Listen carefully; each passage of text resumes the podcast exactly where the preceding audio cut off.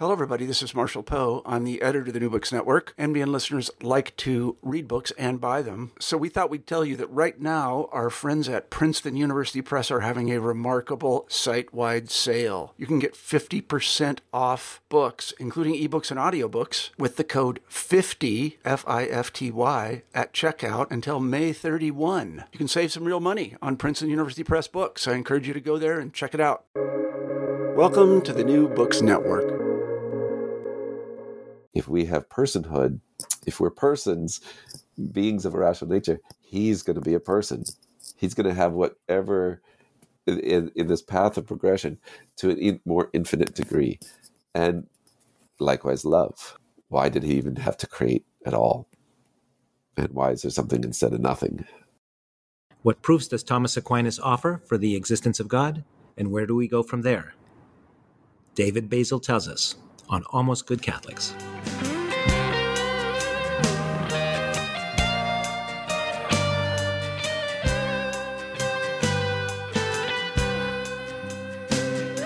Welcome to Almost Good Catholics, our modest theology and apologetics podcast.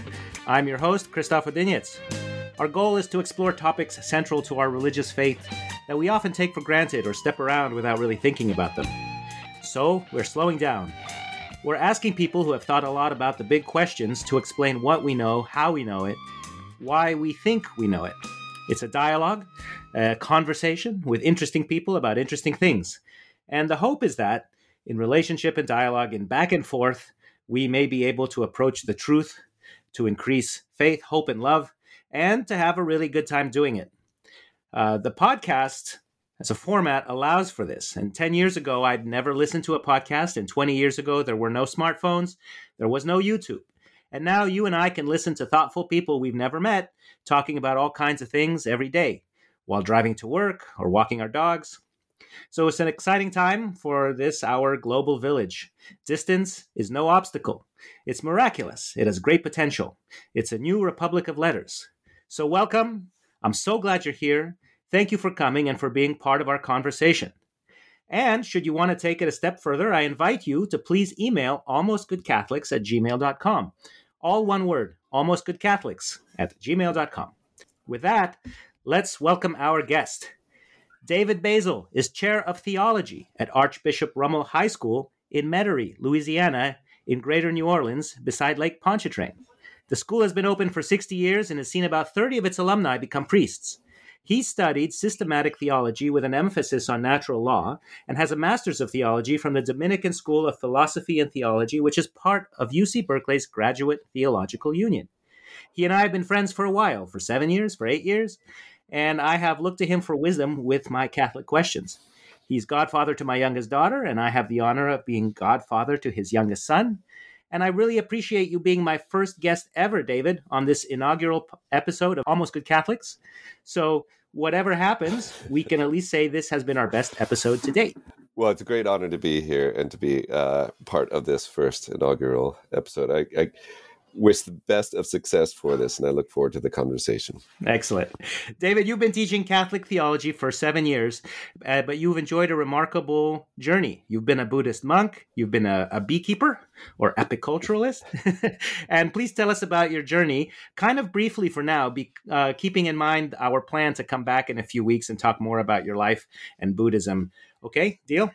Certainly, yeah. I um, well, I was born a Catholic. Uh, my parents, however, were really not that pious, and I don't remember ever the Bible being opened in our class uh, at our sorry at our home. Um, so, nevertheless, we went to church. I was baptized. I received first conf- first communion, but never confirmation.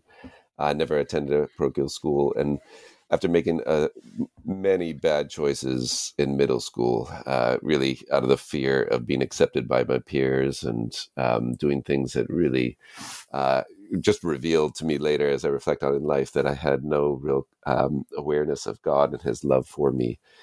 I um, I just was found myself in a after many many bad choices and ongoing bad choices in just a state of personal suffering. Um, then in high school, I had a rare opportunity to travel to what was then behind the Iron Curtain. uh, to Eastern Europe, um, to what was then East Germany, Poland, um, and even into the USSR. Um, and it was actually in Poland and on our trip through um, that we stopped off at Auschwitz. Um, and at that time, I had, you know, as I said, like I'd been in a state of just kind of personal misery and questioning what's the point of life, and just thought it was my own uh, personal problem. But at Auschwitz, I realized the extent of evil uh, was way beyond me and pervaded the the world. Uh, what resulted was me becoming an atheist as a high school atheist, um, questioning everything. But it really set me on a path of seeking. Uh, why is there suffering? What's true? What is uh, the meaning of life? Where am I going? What do I want? Uh, but I saw no real solution in the kind of a the dearth of spirituality in my own Catholic upbringing. Um, so I started to first claim that there was no such God, in college, uh, as I continued to kind of seek in psychology and then philosophy, my roommate dropped out and was just, but stayed in the room and just was reading Buddhist books. And so I got introduced to Buddhism. Um, and the first noble truth of Buddhism is that life is suffering. So I just readily took to that. Uh, as, but then Buddhism also being very kind of non-theistic, not atheistic, but just not really delving into the question of God and of faith, um, and yet still seeming to provide a, a path of salvation, a path of uh, recognizing that there is suffering and that it has its cause and that it has a, a path to lead to its end. I decided didn't want to do anything else, dropped out of college and entered a Zen Buddhist monastery for the next 10 years. Um, so, in that monastery, I was frequently visited by a Catholic uh, monk who was engaged in, in Buddhist Christian dialogue. And he would come out of his monastery and, and come to visit. Um, and it was the first time I'd met uh, a contemplative Catholic. It's the first time I met someone who I would say was of the faith um, and was really practicing the faith. And from that point on, from the blessing which I received with him and the many little conversations that we would have on a um, personal basis, um, I opened myself back up to the Catholic tradition, started in the Zen Buddhist monastery, just reading uh, the Bible for the first time. And uh, when visiting my family on vacations, would attend Mass and would weep in recognition of the the sheer beauty and mystery of, of the liturgy. So that set me, having met this this contemplative monk, um, having um, gone back to mass and seen what that was like, and reading the Bible, it set me on a path which took a number of years, but eventually led me back into the Catholic Church uh, with a decision to go to graduate school with a to choose as my graduate school to a Dominican seminary, um, even questioning at the time whether I was to be a priest or not.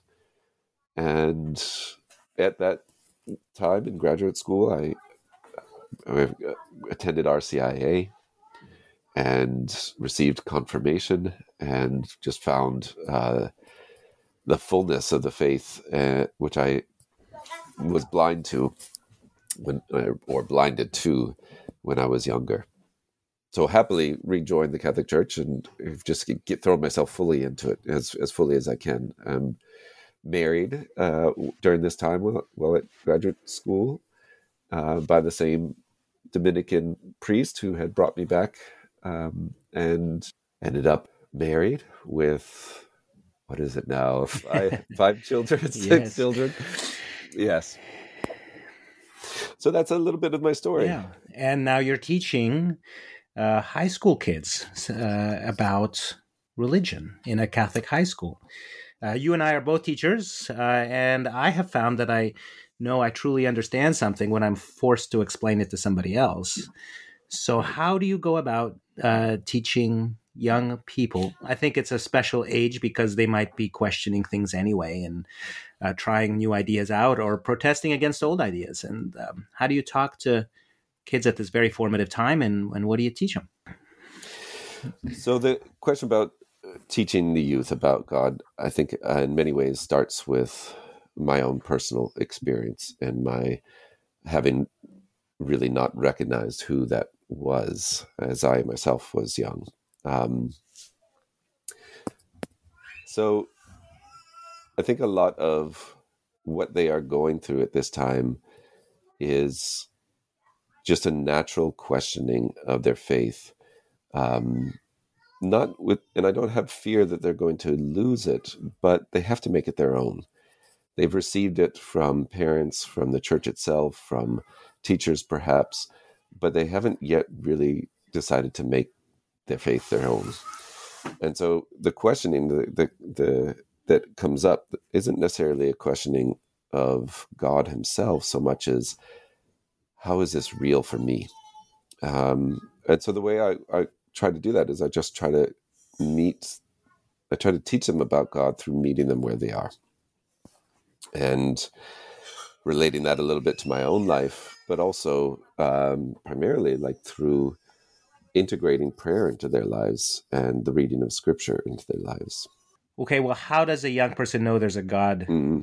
in the first place, mm-hmm. right? Uh, in this um, skeptical time and the skeptical uh, period of a kid's life, like why why should a kid believe there's anything in the in the first yeah. place?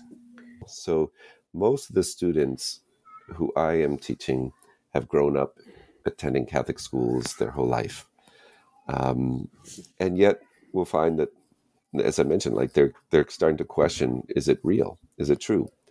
Uh, so it is not just the kind of the skepticism of being surrounded by a non-Catholic and possibly even no longer even in a non-Christian culture. It's just also the, the part of their question of is is this real? Uh, and they're as they are in high school, they're becoming more critical thinkers. Um, and they're wanting to know what is true, what's not true. So, how do we actually explain that that God is true? Takes um, considerable kind of thinking and work and and Yeah, and I think you have to start at the beginning, right? Because if you're a teenager, you hear that this is an opiate of the masses and that God is a fairy tale and a spaghetti monster in the sky and all of these slogans. Um, so I think the onus is upon you to say, yes, there is a creator with a capital C, and yes, we can take a guess at his character and intentions for us. Correct. And so I do try to go right for rational proofs of God's existence. So I try to have them at the very start of a, of the year really try to understand how can we know that there is a God apart from faith? Which uh, is what we would call in the tradition natural theology. What has God revealed about himself naturally through nature, through the careful observation of nature, and through just the rational thinking of nature? Um, and so I dive right on in with them uh, to look at Aquinas's five ways uh, to demonstrate God's existence, and then I also will look and spend some time with Augustine um, and Saint Augustine's real kind of a keen perception of, of, just the nature of desire. And so we will. Sp- Perfect. I think this is a really great place to start. Just to confirm, St. Augustine is alive around the year 400, Thomas Aquinas around 1200. Is Correct. that right? And mm-hmm. one in the, Augustine lives in North Africa, Aquinas lives in Italy. Right. Okay. Yeah, teaches mostly in France, but uh, born and raised in Italy. Okay, and why should a teenager in 2022 care about these old guys? Uh, because they themselves want to know what's true. And they they want to actually they want to know who god is. I think that is by just nature every human's desire is to come to know the inter- infinite. And th- this is where i start with saint augustine. Um, if we very famous quote of saint augustine's is um, our hearts are restless lord until they can re- find rest in you and this is really where I start with the with them is just to talk about the nature of desire and how our hearts are restless, that um, we naturally desire things. We want to um, get away from pain. We want things that provide us pleasure.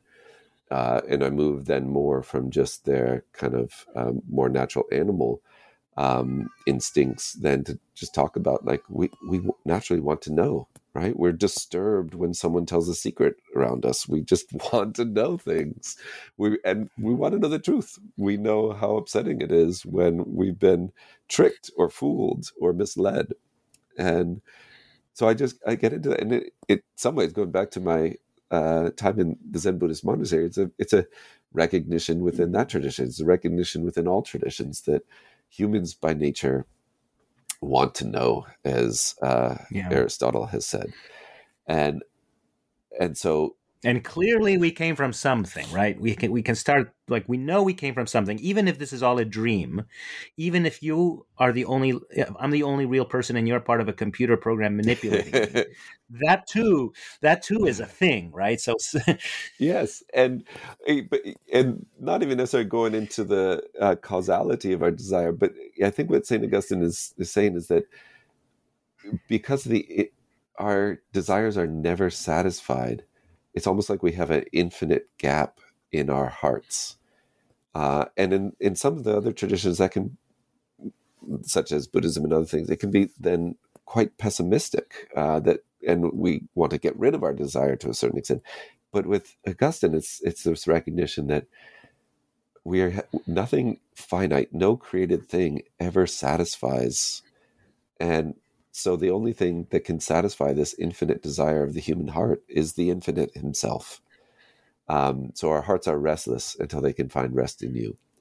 So we start there, and we start then looking at what they desire, and we and give this kind of recognition. But for many, that that's not enough, because they want they want scientific proof, or they want to be they can only accept things that they themselves have experienced.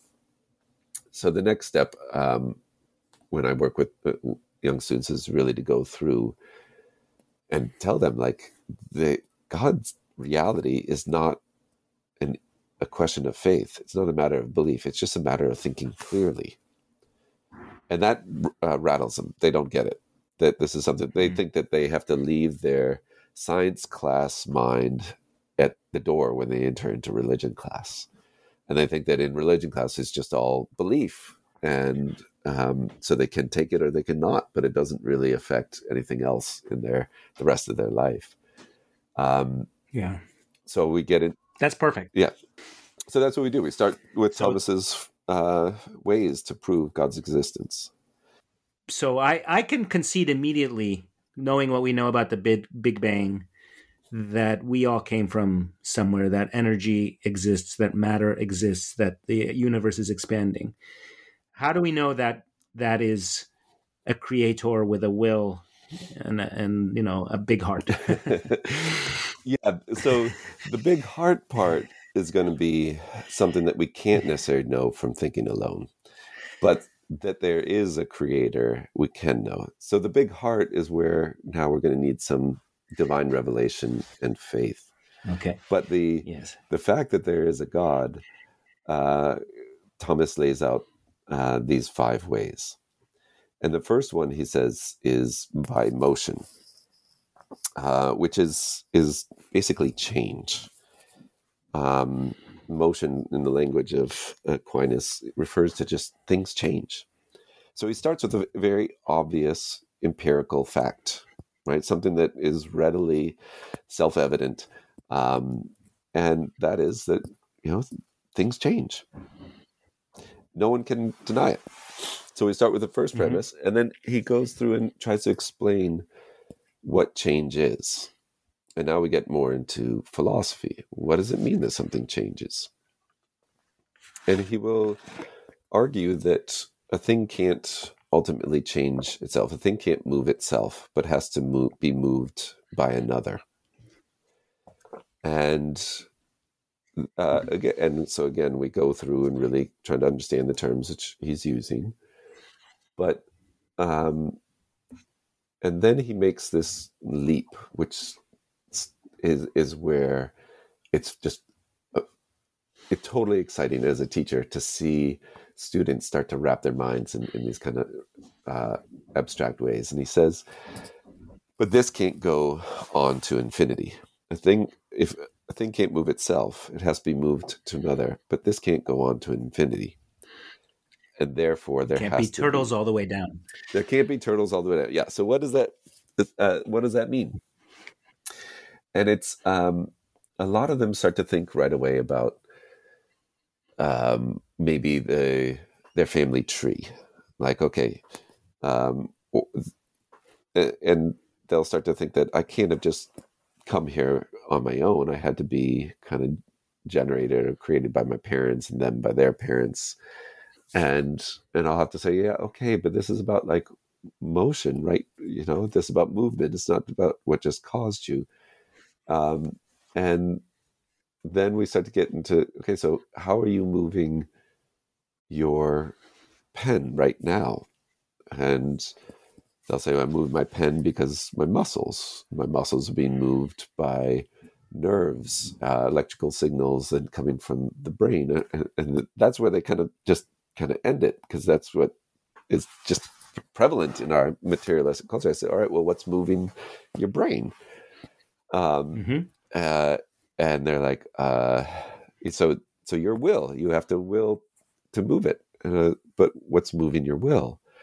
And and so we I start to take them down the path of an infinite reduction of what is moving the other, and I, I say, well, you're moving your pen uh, because of your intention to learn this material, and what's driving your intention to learn this material, uh, because you have some uh, desire for the truth. What's moving your desire for the, and on and on that goes, and and so it's actually not his argument's not about the Big Bang and some event that occurred long time ago that is leading to it's actually in this moment right now there's a series of movers that are already there that are present your desire to know the truth that is, is what's actually leading me all the way down to my hand writing on taking notes on a piece of paper. The writing on the piece of paper is moved by the nerves, which is moved by the brain, which is moved by, and all these things are actually there for me to put a mark on a page, um, and which is moved by then my will, um, my desire, uh, my for friendship, for knowledge, for truth, uh, which are all there already from other kinds of things in my my will. But then, it, yeah. But then this can't go infinitely. There has to be something which is pure actuality, pure act, which is itself not moved by something else. And that is who we call God. Okay. And the reason it can't go to infinity is because you can't actually move unless this whole chain of uh, ends at some point. Uh, um, okay, so let's say we understand that there's a creator with a little c. How do we get from there to a creator with a with with a personal interest in what we are doing down here? Right, and I think there's a way that you can kind of see that with these five ways, but they're limited. Really, what the these proofs are by St. Thomas are what he himself will say are just preliminary studies of theology. And, and that's how okay. I treat them for the students. Is like in going through these and then the other proofs, we come to know that there has to be a God. It, it, the universe can't yeah. explain its own existence, right? Even the Big Bang, it doesn't explain why there's something instead of nothing. Right. And so there has to be a creator. And that's all these proofs do. And that's what St. Thomas said. This is uh, this is preliminary to doing theology. You can come to know that God is. And I think that's a huge thing in and of itself nowadays. For most people in our country, we tend to think that God's existence is the same thing as his essence, and, and um, in the sense of his love, his personal care, the mystery of the incarnation. Um, so I think that's where a lot of people will say, "How don't, God does, I don't." They they'll reject that God exists, or they'll think that it's just a matter of faith that you can't know rationally that God is. But that's all Thomas is doing. He's at least at the start. Is all he's trying to say is uh, God's existence is a just a matter of thinking clearly about the natural world. But then, well, I think it's so obvious that this world had to come from some things that we don't fully understand. But then to say, from there we know that there is a God with these characteristics versus there's a bunch of squabbling gods on top of Mount Olympus who hate uh-huh. us. Uh-huh. You know, well, versus there's just something like some some uh, alien kind of watchmaker who's completely oblivious to what's going on any more than I care what's happening in my ant farm or something. Yeah, like and in a certain way, these proofs still are very valuable in, in regard to that because uh, there can't be multiple causes. There just has to be a first cause. So there can't be the polytheism is itself absurd. You can't have a lot of gods who are creators. You can only have one right. God, who is the creator God. Um, and likewise, uh, the one because they're all inside the system and not outside their system. Correct. They're yeah. who created Olympus in the first right. place. And they, um, you can't have two creator gods. It just has to be a one because if there's two, then who, which created which, and how did they both come out of nothingness or whatever? Mm-hmm. Likewise, uh, in terms of the first argument, like if everything that I do is actually ultimately moved by the primary mover by God, that's also with everybody else. Everyone, like there, there is a God who is moving everyone simultaneously um, right now. So the same God that is the first mover that is moving me to speak to you is the same first mover that is moving you to speak back to me and and, be, and keep us in dialogue. So then there's this there's actually a really beautiful uh, way to start entering into just the the nat- naturally just the mind of God.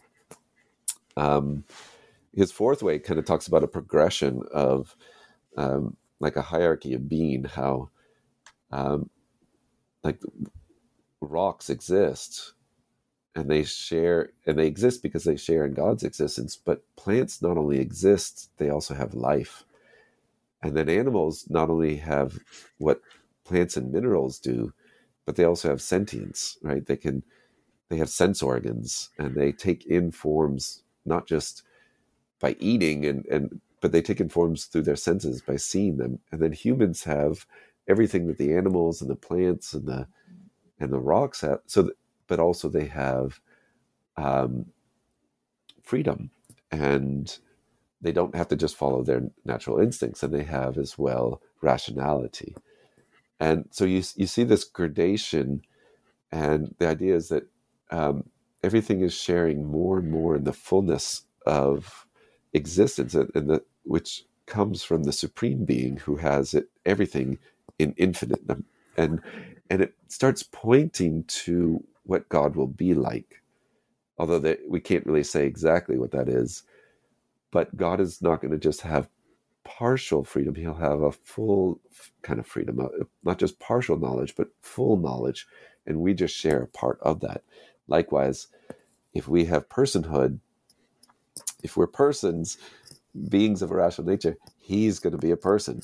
He's going to have whatever in, in this path of progression to a more infinite degree.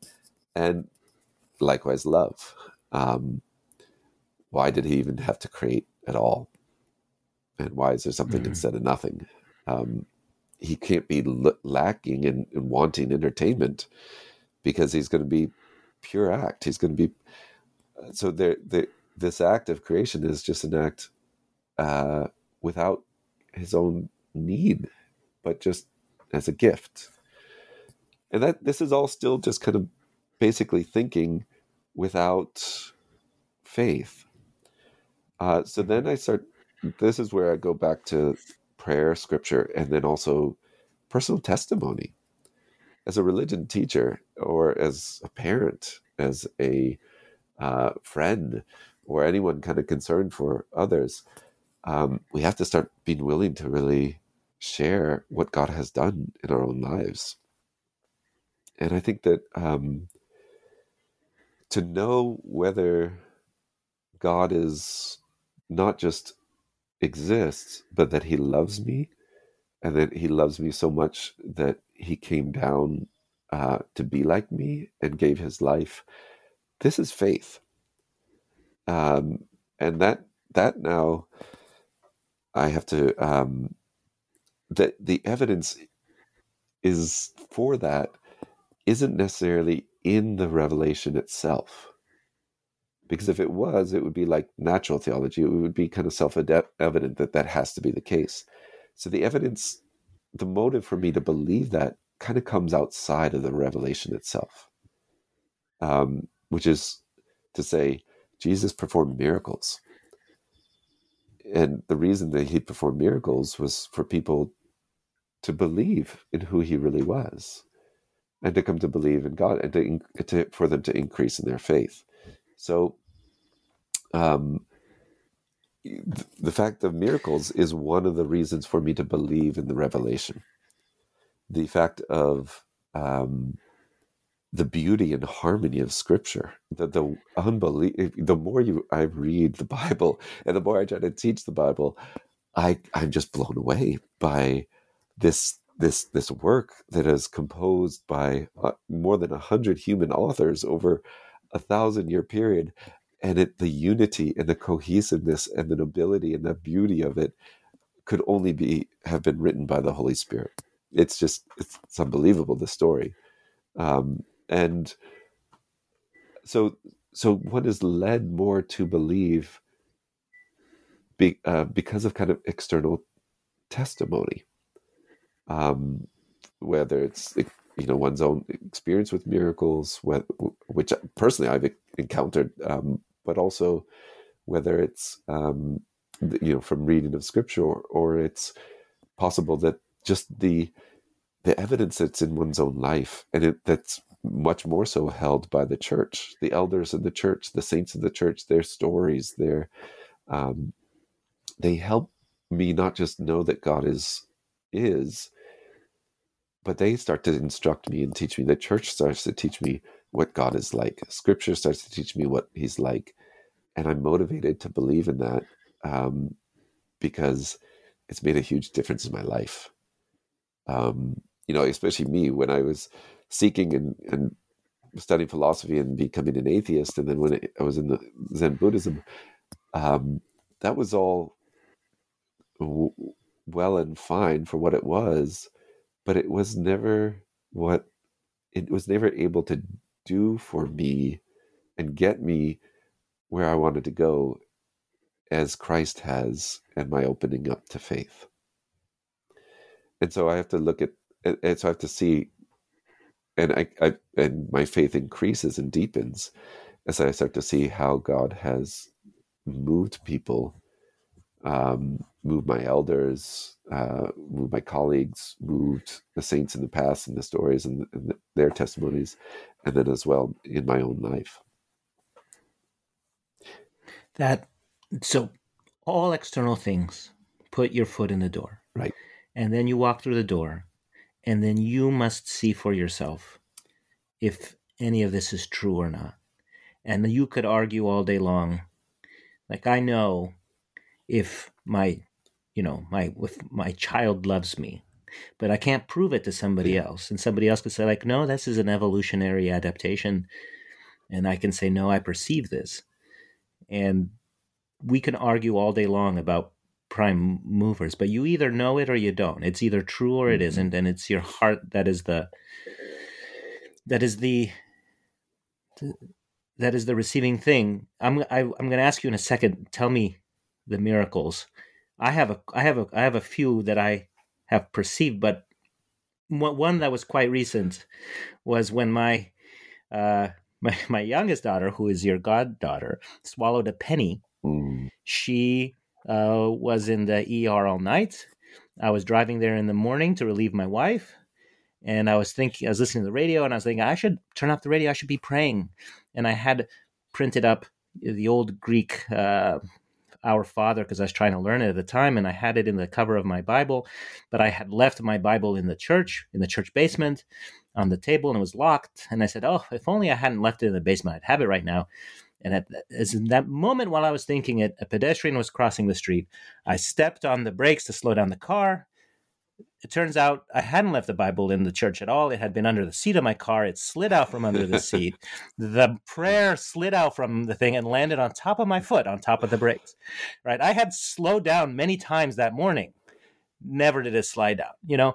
And I was like, wow, I thought this, it happened, and here it is, you know, Pater hēmōn in Greek on my lap, on my on the top of my foot. Uh, the next Tuesday, I'm explaining this to my my friend at church, and he's like, "Uh huh, sure, okay," you know. And he's like, "It was a he." I could read that it was a coincidence for him. He was like, "Okay, maybe," right? And then I've also had that experience where my mother in law is explaining to me a, a, very sweet moment she's having with a homeless lady and hearing her story and, and, and like all this. And I'm thinking to myself, okay, yeah, maybe. Mm-hmm. So I've both had the experience where what I'm saying is is strikingly true, like a, a, a shaking revelation where somebody else who I know is a faithful Christian is like, whatever, maybe. And I've also had that somebody else explain that to me where I'm like, okay, I guess so. So it's such a personal moment, and it's hard to uh, it's hard to convince with my personal experience what other people should believe from it. Yeah, that's beautiful, and I mean, even in Jesus's time, right? He he's performing these miracles. He's feeding five thousand. He's calming the seas. He is uh, healing those who are born blind or, or paralytic, and it's not going to convince everybody.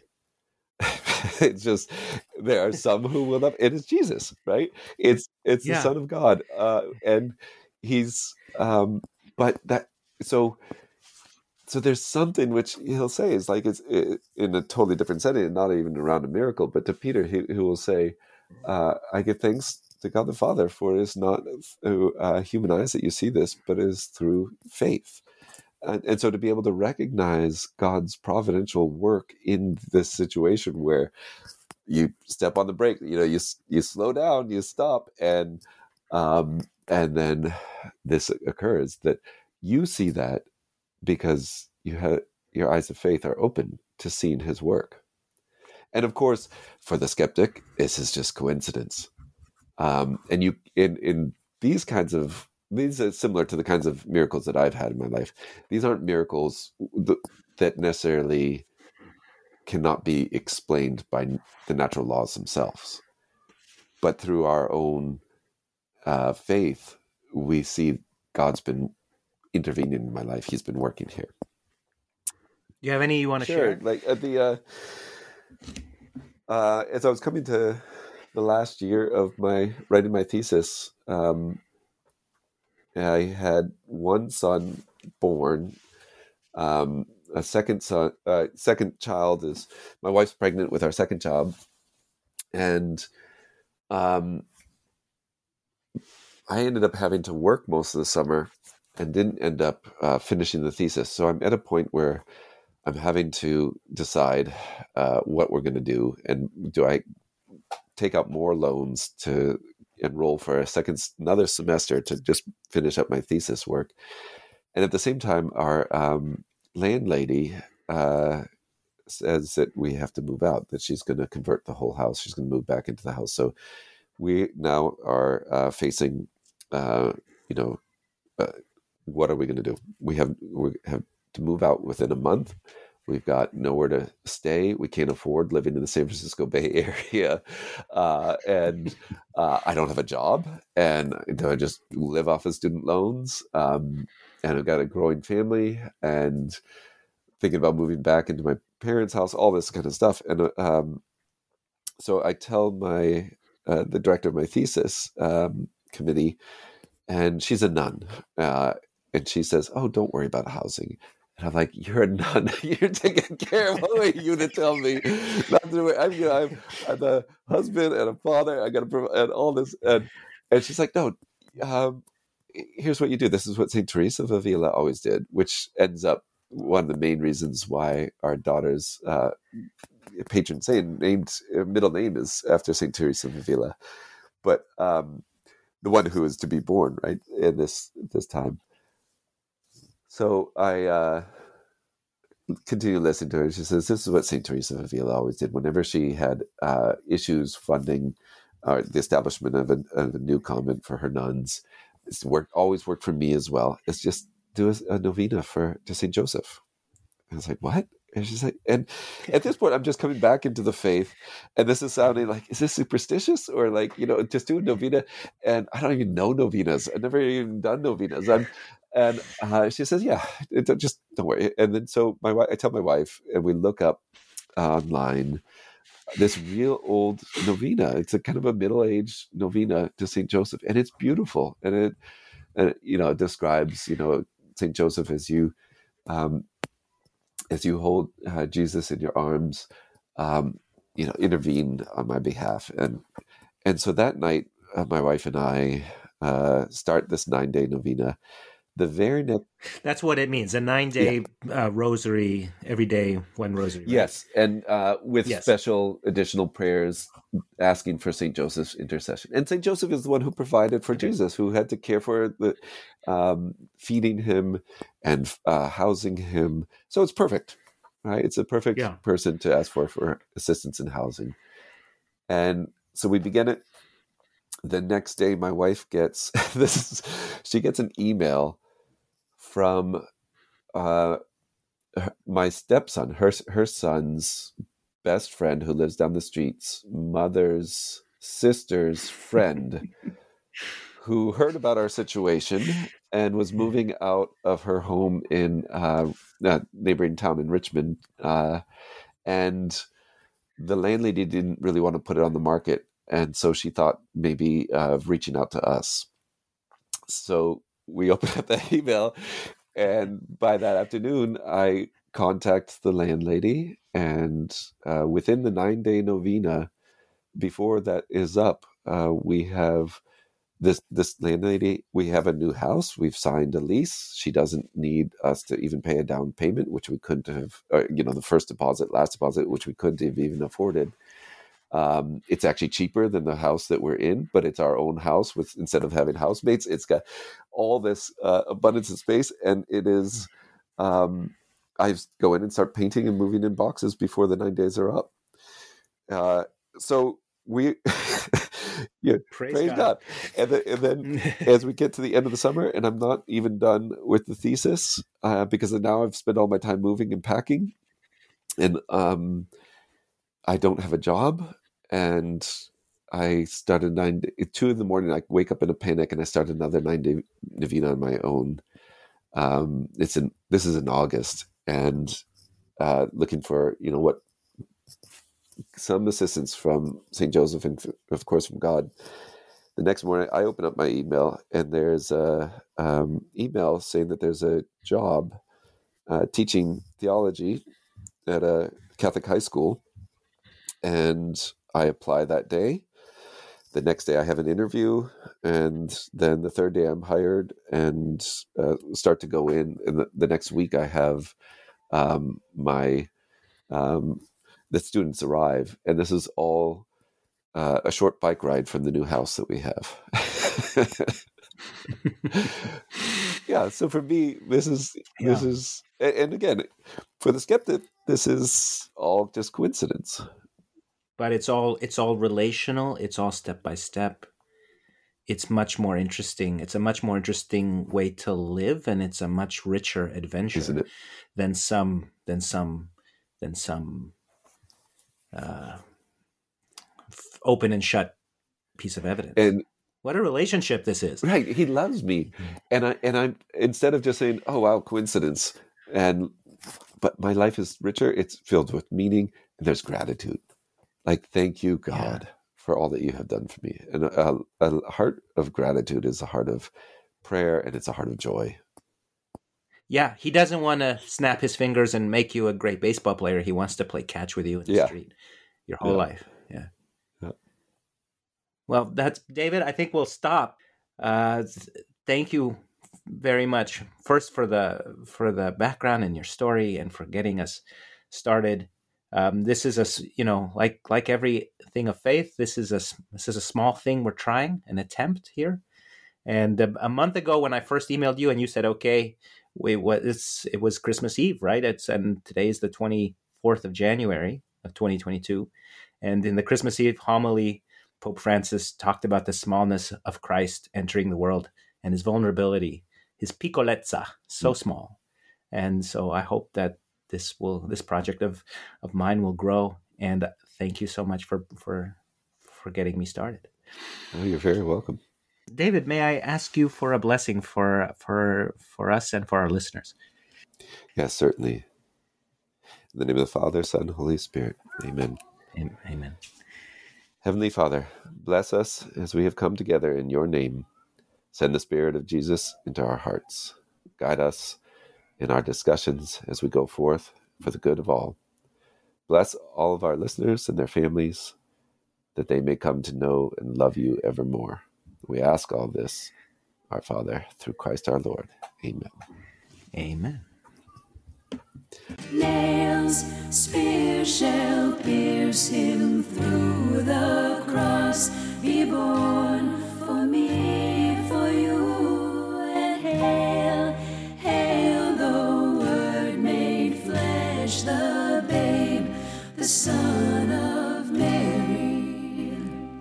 Chris Odinius and David Basile recorded this conversation on Sunday, January 23rd, 2022. The music, What Child Is This, is by Josh and Margot from the band The Great Space Coaster. Find their music at www.gscoasterband.com. Our image of the dog bearing the torch in his mouth the Domini canes comes from a stained glass window at the monastery of Santo Domingo de Silos in Spain and is taken with the permission of the Dominican Friars of England, Wales, and Scotland from their website, english.op.org. My name is Chris Odinius. Please email me comments, questions, ideas at almostgoodcatholics at gmail.com. Talk to you soon.